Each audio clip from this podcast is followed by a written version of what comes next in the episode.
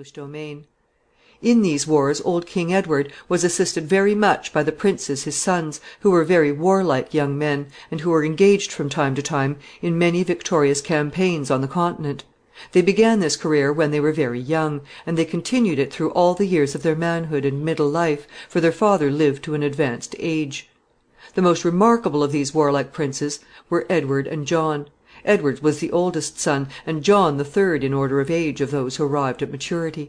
The name of the second was Lionel. Edward, the oldest son, was of course the Prince of Wales. But to distinguish him from other princes of Wales that preceded and followed him, he is known commonly in history by the name of the Black Prince. He received this name originally on account of something about his armour which was black, and which marked his appearance among the other knights on the field of battle. The Black Prince did not live to succeed his father and inherit the throne, for he lost his health in his campaigns on the Continent, and came home to England and died a few years before his father died. His son, whose name was Richard, was his heir, and when at length old King Edward died, this young Richard succeeded to the crown, under the title of King Richard the Second. In the history of Richard the Second, in this series, a full account of the life of his father, the Black Prince, is given, and of the various remarkable adventures that he met with in his continental campaigns. Prince John, the third of the sons of old King Edward, is commonly known in history as John of Gaunt. This word Gaunt was the nearest approach that the English people could make in those days to the pronunciation of the word Ghent, the name of the town where John was born. For King Edward, in the early part of his life, was accustomed to take all his family with him in his continental campaigns, and so his several children were born in different places, one in one city and another in another, and many of them received names from the places where they happened to be born. The listener will now hear an explanation of the genealogical table of the family of Edward the Third.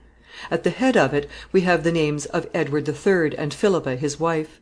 Visualizing the usual family tree, in a line below are the names of those four of his sons whose descendants figure in English history. It was among the descendants of these sons that the celebrated wars between the houses of York and Lancaster, called the Wars of the Roses, arose. On the far left visualize Edward, the Black Prince, Edward the Third and Philippa's eldest son. He begat Richard the Second. Just to his right, the second eldest son of Edward the Third and Philippa is Lionel, Duke of Clarence. Lionel begat Philippa, who married Edward Mortimer. Philippa and Edward Mortimer begat Roger Mortimer, the Earl of March. And in his turn, Roger Mortimer begat Anne, who married Richard of York. To Lionel's right is John of Gaunt, Duke of Lancaster, third eldest son of Edward the Third and Philippa. John of Gaunt begat Henry the Fourth, who begat Henry the Fifth, who begat Henry the Sixth, who begat Edward, Prince of Wales.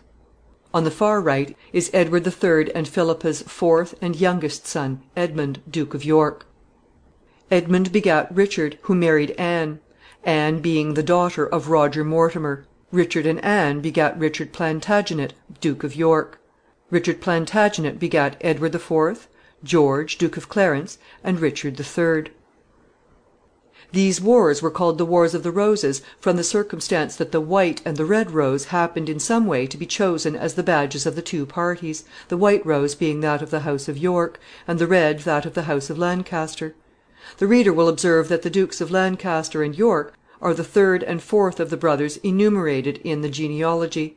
Whereas it might have been supposed that any contest which should have arisen in respect to the crown would have taken place between families of the first and second, but the first and second sons and their descendants were soon set aside, as it were, from the competition in the following manner.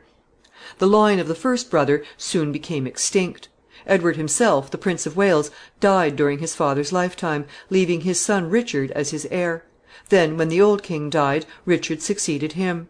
As he was the oldest living son of the oldest son, his claim could not be disputed, and so his uncles acquiesced in it. They wished very much, it is true, to govern the realm, but they contented themselves with ruling in Richard's name until he became of age, and then Richard took the government into his own hands. The country was tolerably well satisfied under his dominion for some years, but at length Richard became dissipated and vicious, and he domineered over the people of England in so haughty a matter, and oppressed them so severely by the taxes and other exactions which he laid upon them, that a very general discontent prevailed at last against him and against his government. This discontent would have given either of his uncles a great advantage.